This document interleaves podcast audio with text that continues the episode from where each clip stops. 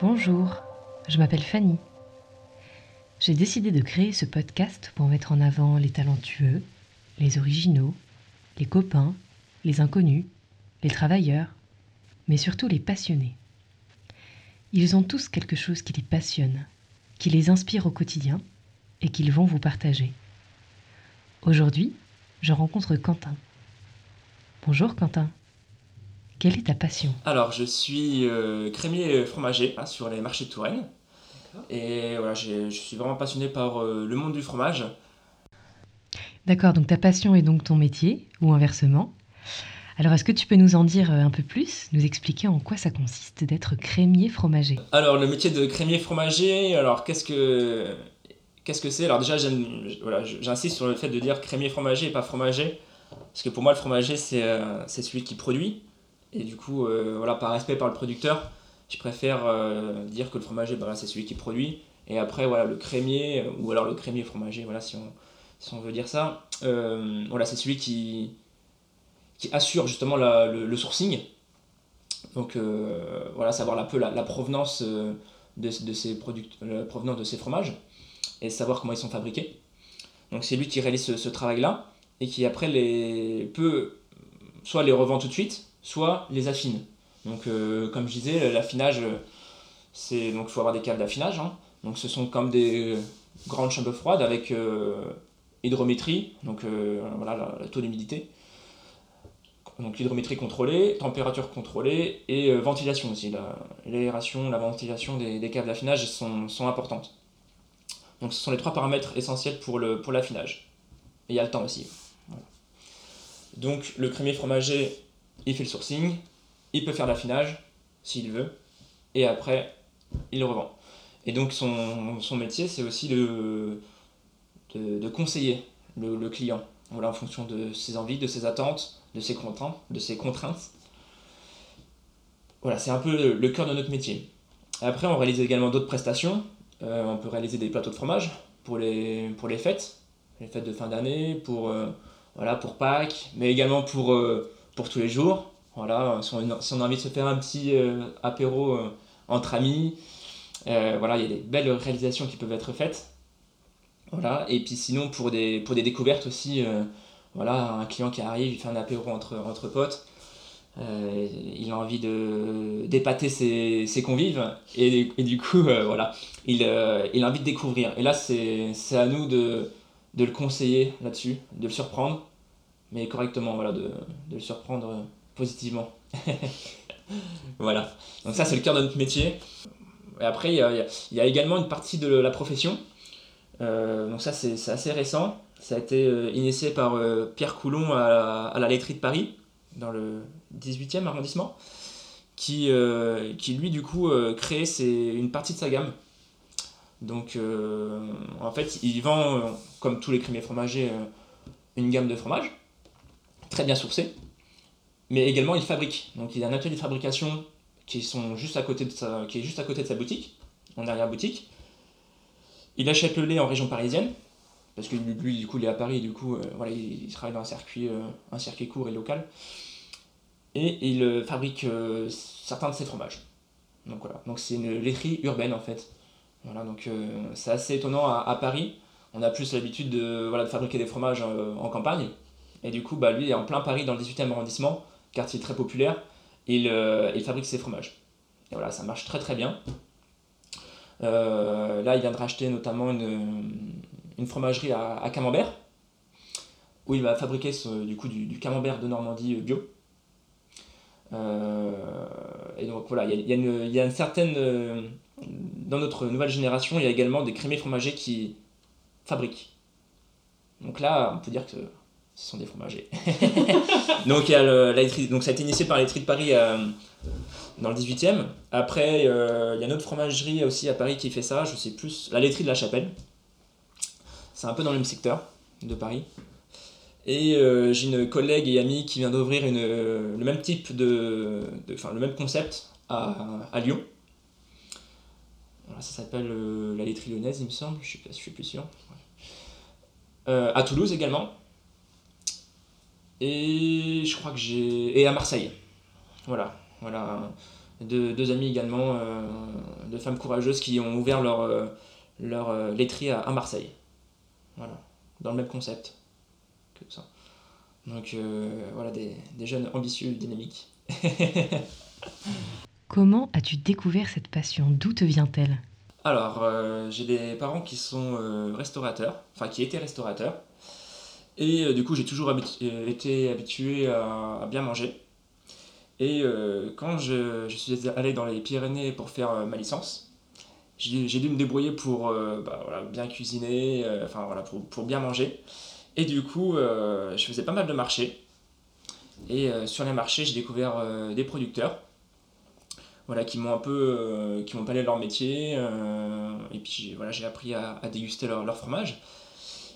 Ça m'a, voilà, ça m'a fait une petite étincelle, et en même temps, euh, dans ma licence, j'avais des, donc je faisais une licence dans l'écologie, spécialisée en montagne, et sur le pastoralisme.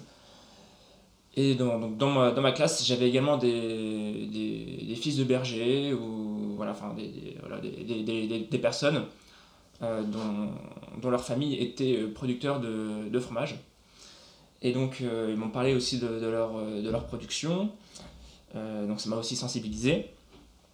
Et euh, quand j'étais gamin également, des fois, j'allais en vacances euh, dans, le, dans le Jura suisse, euh, voilà, à, la cure. Et euh, il y avait un ami à mon père qui fabriquait du gruyère suisse. Et, euh, et du coup, euh, voilà, j'en ai des très bons souvenirs. Et qu'est-ce qui te passionne alors dans ce domaine?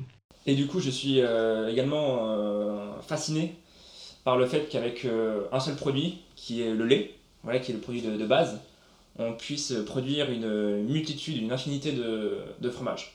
Voilà, en fonction de là où il est fabriqué, le terroir, l'alimentation des animaux, la météo aussi qui peut, qui peut jouer. Voilà, si le temps est orageux ou si le temps est sec, euh, la, l'affinage du, enfin, la texture du fromage peut, peut jouer. Euh, voilà, et le savoir-faire du fromager. Donc, euh, donc pour ça, je suis assez euh, voilà, en admiration par, par le métier, par le monde de- du vivant, parce qu'en fait, voilà, aussi, c'est le. Ce sont plein de, voilà, de micro-organismes qui rentrent en jeu dans, le, dans, dans l'affinage et dans le goût du, du fromage. Est-ce que tu peux nous dire ce que cette passion t'a apporté? C'est-à-dire qu'est-ce que tu en retires? Qu'est-ce que, alors, qu'est-ce qui me, qu'est-ce que je retire? Euh, Je retire des, des moments assez, assez forts avec des producteurs, voilà, des, des rencontres en tout cas, avec euh, le monde agri- agricole. Euh, voilà, conna- connaître un peu plus leurs problématiques, leurs envies, leur, voilà, leur savoir-faire, voilà, le partage de connaissances. C'est un peu ça que je, vais, que je retiens de la profession, de le- du métier. Et, euh, et après de la profession, avec mes collègues euh, crémiers fromagers, c'est tout ce qui est euh, artis- artistique. Voilà, j'aime beaucoup voilà, les confections de, plateaux de fromage. Voilà, là-dessus, j'ai encore beaucoup de choses à apprendre. Et, et après, tout ce qui est également préparation culinaire, préparation fromagère. Voilà, avec quel, type de, de mets on peut faire un accord avec tel type de fromage.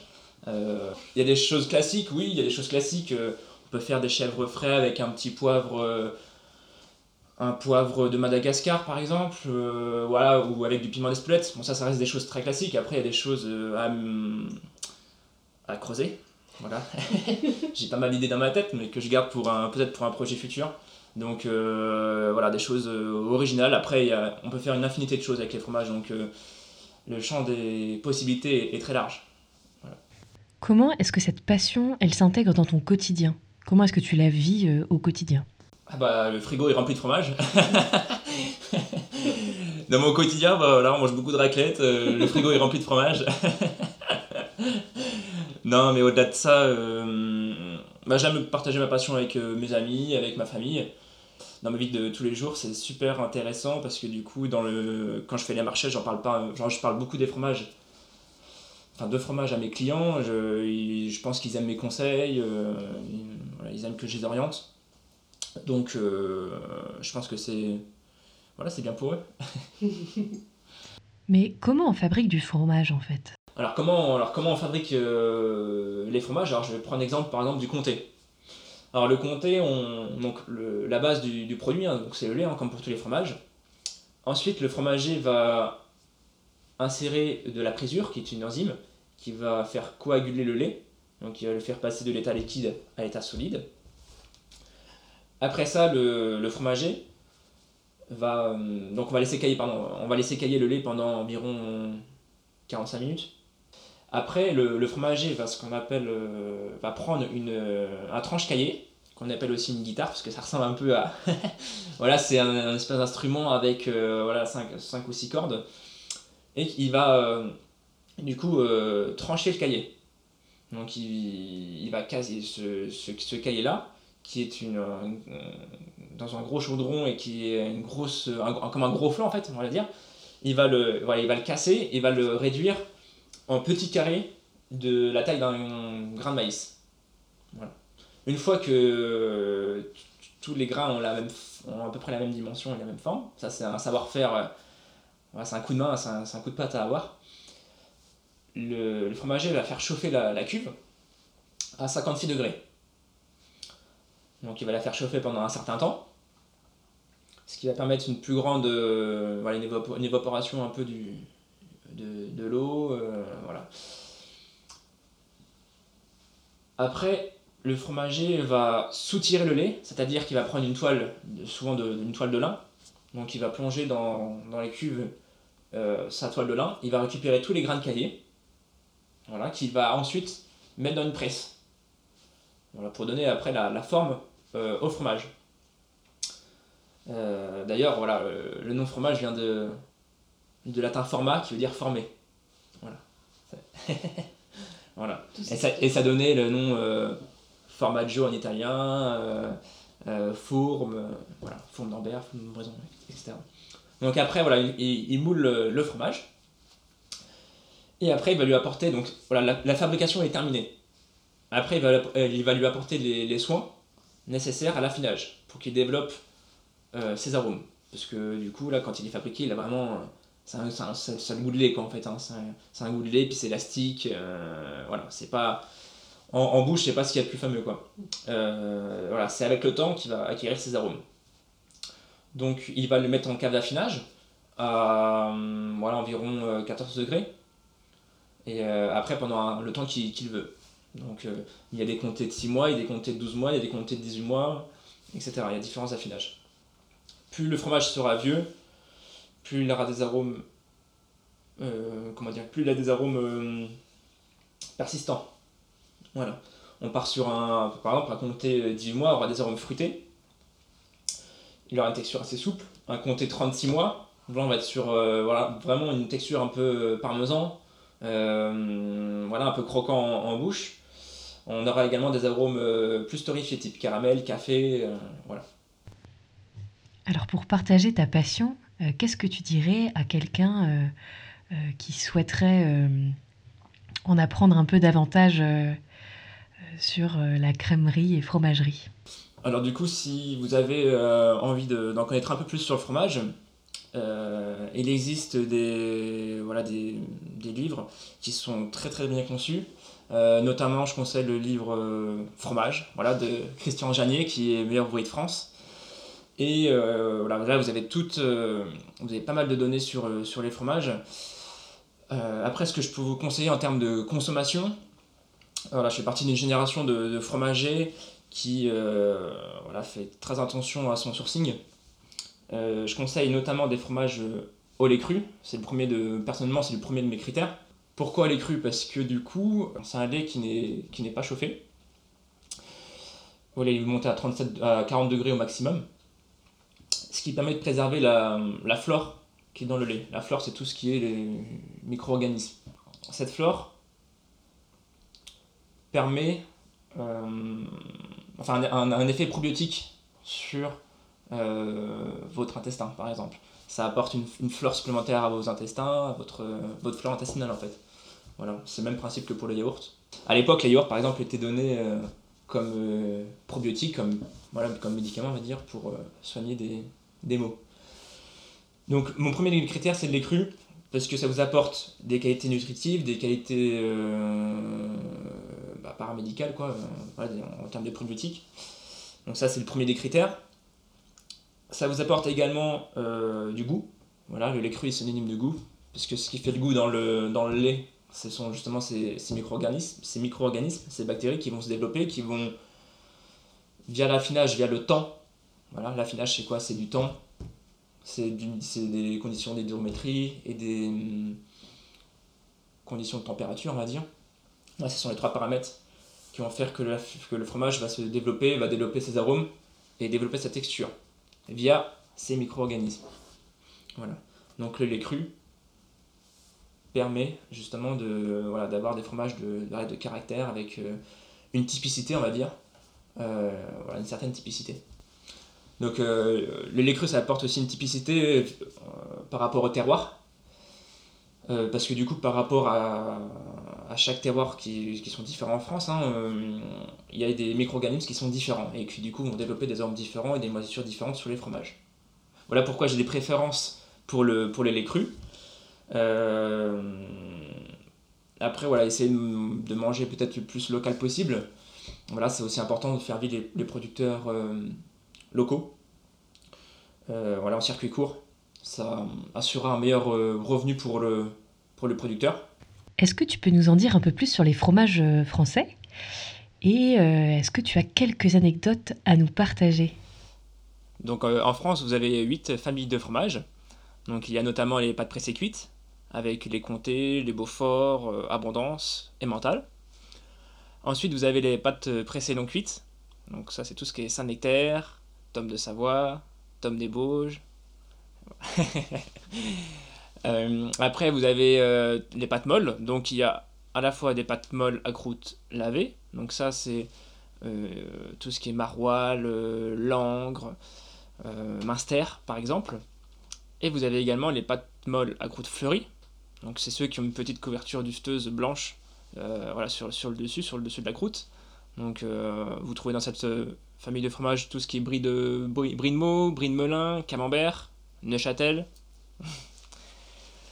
Hum, après vous avez également les pâtes persillées. Donc ça en fait ce sont les fromages avec le bleu à l'intérieur. Voilà. La petite moisissure bleue à l'intérieur. Donc voilà, c'est la famille qui regroupe le bleu d'Auvergne, euh, le Roquefort, Fourme d'Ambert, Fourme de Montbrison. Euh, après, vous avez euh, les fromages de chèvre. Donc là, ça regroupe les fromages de notre région notamment. donc tout ce qui est Sainte-Maure de Touraine, Celle-sur-Cher, Valençay. Donc ça, c'est les fromages typiques de notre terroir. Et après, un peu plus éloigné, vous avez les claques-bitou dans, dans la région de la Bourgogne, euh, et, puis, euh, et puis après, vous avez également Chevretin, aussi un petit rebouchon de chef qui est super bon, qui vient, qui vient de Savoie-Haute-Savoie. Voilà, ça c'est, le top. Euh, vous avez également les fromages frais, donc avez notamment le, le blow chew, voilà, en AOP. Sinon, hors AOP, voilà, on connaît tous la faisselle de chèvre, par exemple. Et après, la petite dernière famille, donc c'est les fromages fondus. Donc voilà, ça, concerne un peu plus les, industriels, mais voilà, ça fait quand même partie des, fromages. Donc euh, c'est tout ce qui est voilà, vache qui rit, euh, qui rit, tout ça. Et ce qui est marrant en France, c'est que du coup, euh, en fonction des régions, souvent il y a une. voilà, on trouve pas toute une, on, trouve pas les, sept, les 8 familles de fromages dans, dans, une seule région. Souvent, chaque région a sa famille de fromage. exemple, voilà le les fromages à croûte lavée euh, sont généralement fabriqués dans, le nord de la France. Euh, pourquoi? Parce qu'il y avait souvent des, des. Euh, donc c'était les fromages à croûte lavée ont été fabriqués à la base par les, par les moines. Voilà, qui fabriquaient leur fromage et en même temps souvent à côté ils fabriquaient leur bière ou des, ou des alcools, des eaux de vie, etc. Et du coup ils lavaient leur fromage. Donc c'est pour ça, c'est pour qu'on dit pâte molle à croûte lavée c'est-à-dire que après que le fromage soit fabriqué, il prenait une, solution euh, de voilà d'eau salée avec euh, un peu d'alcool, donc soit de la bière, soit de l'eau de vie, et après il frottait des fromages avec euh, cette solution-là. Voilà. Ce qui permettait le développement d'une bactérie qui s'appelle le Brivibacterium linens, qu'on appelle, voilà, donc ça c'est le nom scientifique. Après, pour, pour, le, voilà, pour le grand public, on appelle ça également le bactérie du rouge. Voilà, c'est-à-dire que cette bactérie-là, elle, va développer une coloration rouge qui va donner l'aspect un peu orangé du maroilles, par exemple. Euh, après, voilà, la, Touraine, pourquoi il y a des chèvres en Touraine? Ça, c'est une bonne question également. Voilà, c'est historique. Euh, donc ça vient de l'invasion arabe en 722, qui a été arrêté euh, à Sainte-Maure de Touraine, du coup. Attention des historiens, il y en a qui disent que c'est à Sainte-Maure de Touraine, d'autres qui disent que c'est à Blois, d'autres que c'est à Poitiers. Voilà, je suis pas historien salé. il y en a qui vont mieux le dire que moi, mais en tout cas, ils se sont arrêtés dans la, région proche de l'Indre-et-Loire. Et du coup, c'est eux qui ont qui ont apporté leur savoir-faire euh, de production de fromage de chèvre.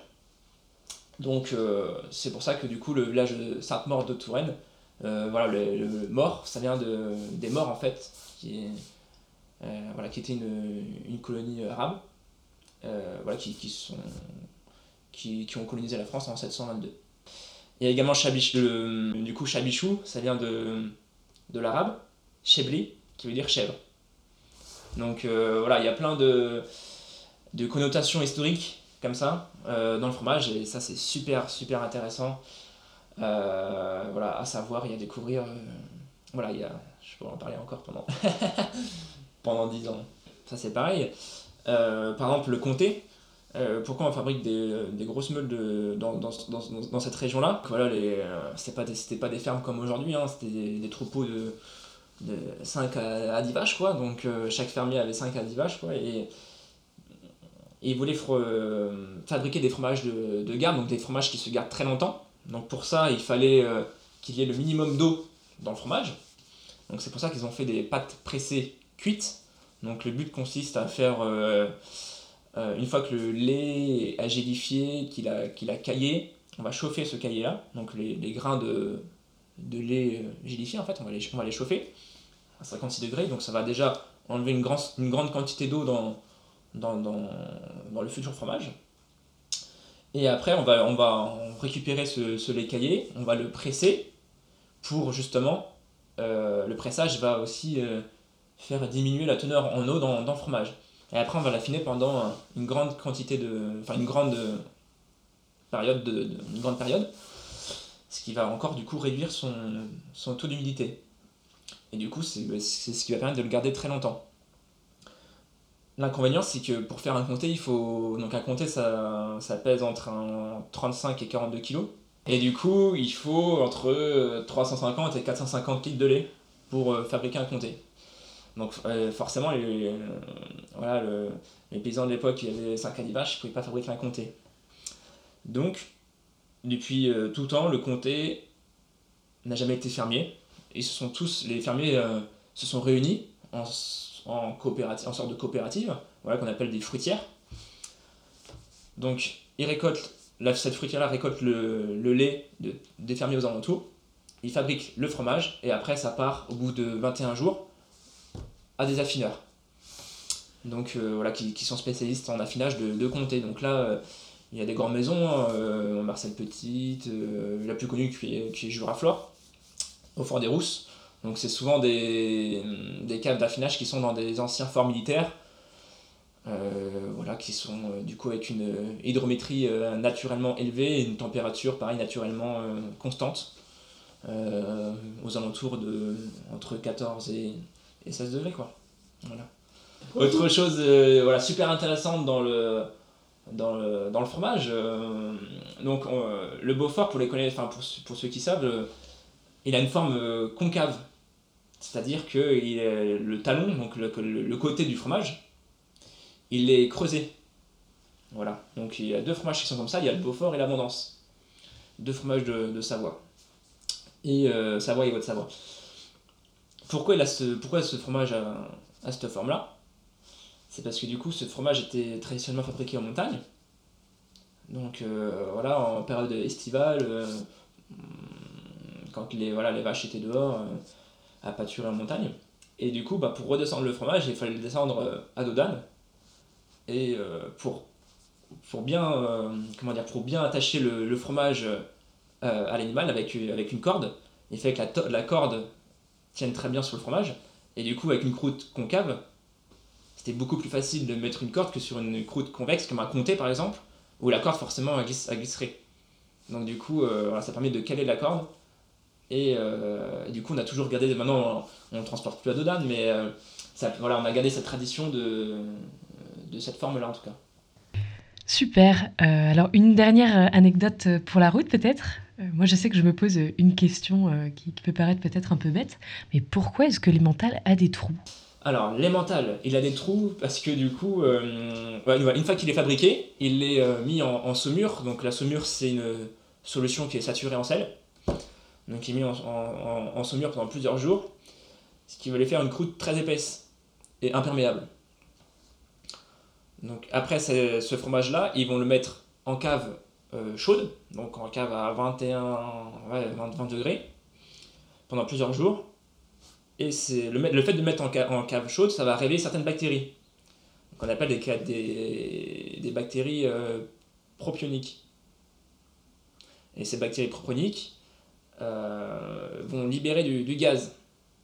Donc elles vont libérer du gaz ce qui va créer le gonflement et les, trous dans le fromage, parce que du coup, ce gaz-là ne peut pas s'échapper, vu que la croûte est très épaisse et imperméable. Voilà, donc ça va faire euh, un gonflement du fromage et en même temps faire ces trous dans l'alimental.